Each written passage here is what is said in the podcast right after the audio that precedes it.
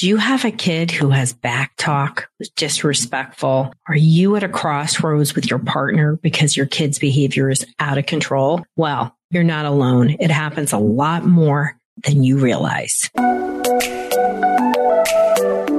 Hi, I'm Dr. Roseanne, and I'm a mental health trailblazer. And join me as we have real conversations about real solutions to kids' problems. And today we're talking about why is my kid so disrespectful? And what are some of these real underlying causes so that you can help your child be more regulated, calm, and reduce that friction at home? Let's dive in.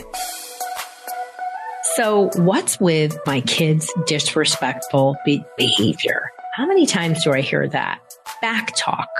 Are they doing this on purpose? You know, they're just so nasty. They're viperish. All these words are things that I hear all the time. And really, it's about a kid who's moody. It's about a kid who's irritated. It's about a dysregulated brain that isn't calm. And let's get into some of these reasons as to why this has happened and in the next part, we're going to talk about solutions because you have to have understanding before you talk about solutions. This is not an easy fix. This requires multi-part work, calming that brain, changing behaviors. So if you're new to me and you want to learn more about natural solutions, hop over to drroseanne.com forward slash group. It's a free Facebook group to get support because we all need support on this bump journey developmental perspective. So, you know, why does a kid act disrespectful? Sometimes it's developmental. It can be that they're a teenager. It could be that they're a toddler and they don't really understand. It can be a young adult. There's so many parts, but there are normal developmental phases when kids are snarky. If you listen to the other episode before this about is it a typical behavior as a mood disorder? There's a difference and developmental things happen. Now we can have conversations about it and how we react to those developmental normal snarky behaviors um, has a lot to do with if it's being fed or not. So let's talk about some of these other potential causes of behavior and really disrespectful behavior. And this goes whether doesn't matter if it's clinical issue like a mood disorder, anxiety, PANS, PANDAS, OCD, anxiety, or it's neurotypical the potential causes are the same. So we have to look at, I always talk about levers when people come for our brain behavior reset. Like what levers can we pull what levers can we turn off? Like, well, there are helpers and herders, and we have to look at some of these causes because it gives us a road. You can't just say, let's put you on an SSRI. You get to still address the underlying causes. It's just going to happen again. And then you're going to be in a whole world of disappointment. Some of the top reasons why kids of all ages, and remember, I include those young adults, right, that are failing to launch. So imitation, monkey see, monkey do.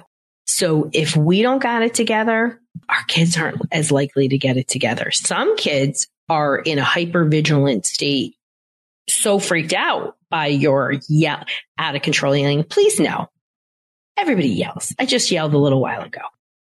But yelling as a matter of your everyday is not helpful. It's not helpful to you. It's not helpful to them. So I don't mean occasional yelling. If you're 80% doing a good job, you're doing a great job give a little room for imperfection. We should, nobody is a perfect parent, including me. So, but if we're, our standard is agitation, if our standard is, you know, if you're talking disrespectfully to your spouse, if your spouse is talking disrespectfully to you, I mean, this past week, everywhere I go, everyone tells me their stuff. And this past week, I, you know, had one of my medical providers was telling me about their relationship and, you know, how out of control their spouse is due to some not in control of, of themselves and finally had to say like, wow, this is really affecting my kids. That level of yelling and just was too much and w- was causing emotional distress, you know, had to say, I've given you a lot of chances to address this. So they're separating and they're working on it. And, you know, I hope that they will.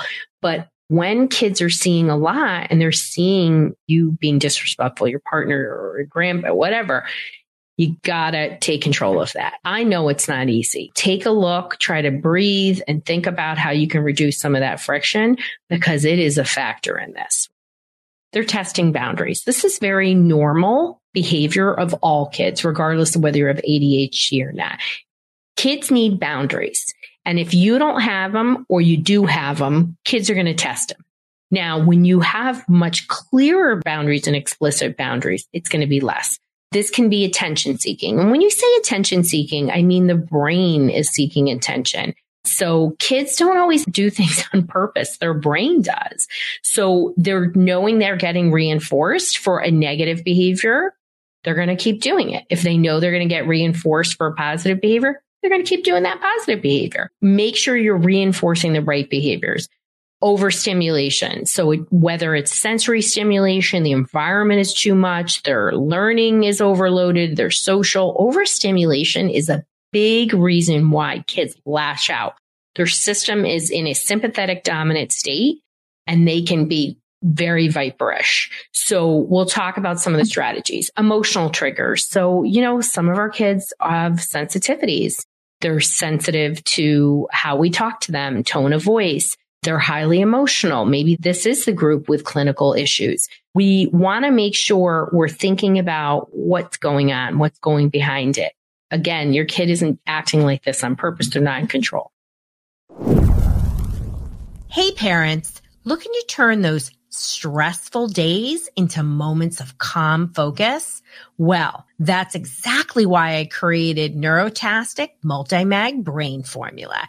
It's the brain booster that helps kids and parents stay centered and sharp. It's not magic, it's science, and it's just a spoonful away. Bring the balance with Neurotastic. Go to drroseanne.com forward slash magnesium to get special subscribe and save discounts with, of course, amazing gifts. drroseanne.com forward slash magnesium.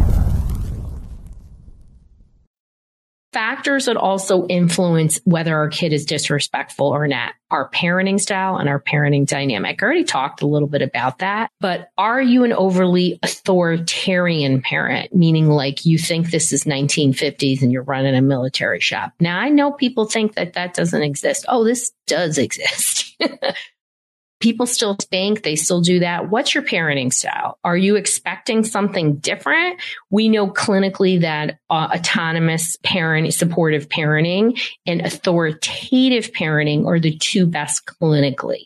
So lots of positive reinforcement, explicit guidelines are both, but in autonomy supportive parenting, they allow your kids to make mistakes and have, and that's really good. So technology and social media in general have had a huge impact on kids being dysregulated. Teenagers now post in the pandemic in 2023 are spending uh, seven hours and a quarter on their devices every day. That's seven hours and a quarter. I think younger kids spend even more. Is that crazy? So it's huge. They're not regulating properly. They're using devices to regulate communication. So how we talk to our kids has a huge impact on their level of self regulation.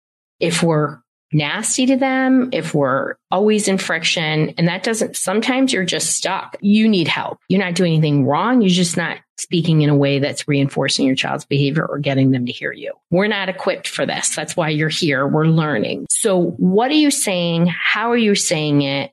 And how are you fostering learning are important, important things. And if therapy does anything for you, it can be a game changer in helping you to communicate your child. I wish any parent who has a child that's excessively moody go to a therapist who specializes in parenting and you and your partner, your spouse, whoever, you're really getting that support together.